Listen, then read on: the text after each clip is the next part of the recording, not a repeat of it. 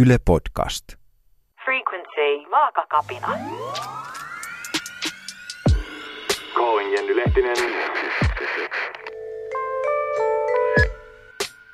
It's an emergency. Come quickly. Kapinajohtajan ensiapupiste. Kun on semmoinen olo, että tämä päivä on mennyt ihan perseelleen.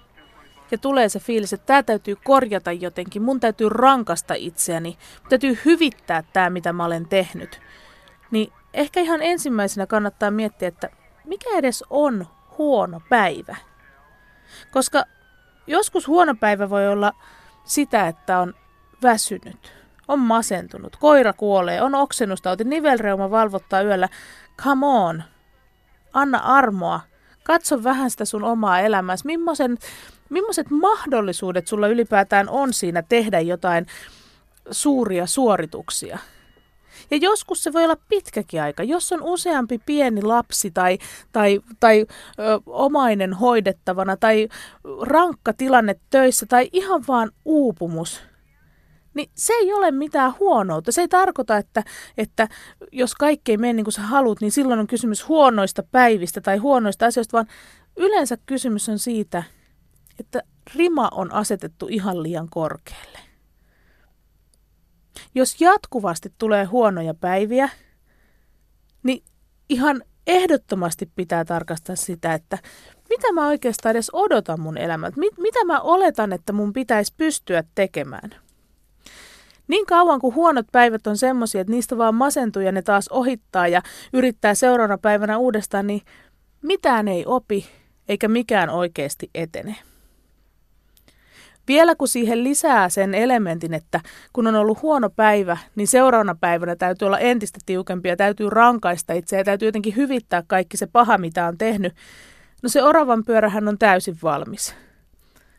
Mä oon itse oikein tyyppiesimerkki siitä, että varsinkin syömisen suhteen, että kun nyt kerran söin holtittomasti, eli kärsin ahmimishäiriöstä, niin on syytä pitää päälle paasto, vähintään kolme päivää. No ihan hirveän kivastihan siinä vietti 25 vuotta tällaisen rullan kanssa pyöritellen. Ja niin kuin sanottu, mitään ei oppinut, mitään ei jäänyt käteen, yksikään rangaistus ei koskaan tehnyt asioista parempia. Kun tekee sitä ihan oikeasti sitä hyvää ja armollista elämänmuutosta, niin se on just sitä, että ne huonot päivät ei enää tuhoa tai romahduta mitään. Koska silloin kun kysymyksessä on elämänmuutos, eli ennen kaikkea elämä, ei täydellinen suoritus, niin se kestää kyllä elämän oikut ja päinvastoin auttaa niissä. Ja kun sehän on kaikkein olennaisinta, että kun tulee se huono päivä, niin silloin nimenomaan ollaan sille, että jes, huono päivä, tämä opettaa mulle enemmän kuin sata hyvää päivää, jos sille antaa mahdollisuuden. Oikeaan elämänmuutokseen kuuluu kompurointi ja se sallii sen ja se tukee niillä hetkillä. Sitten olisi vaan hyviä päiviä.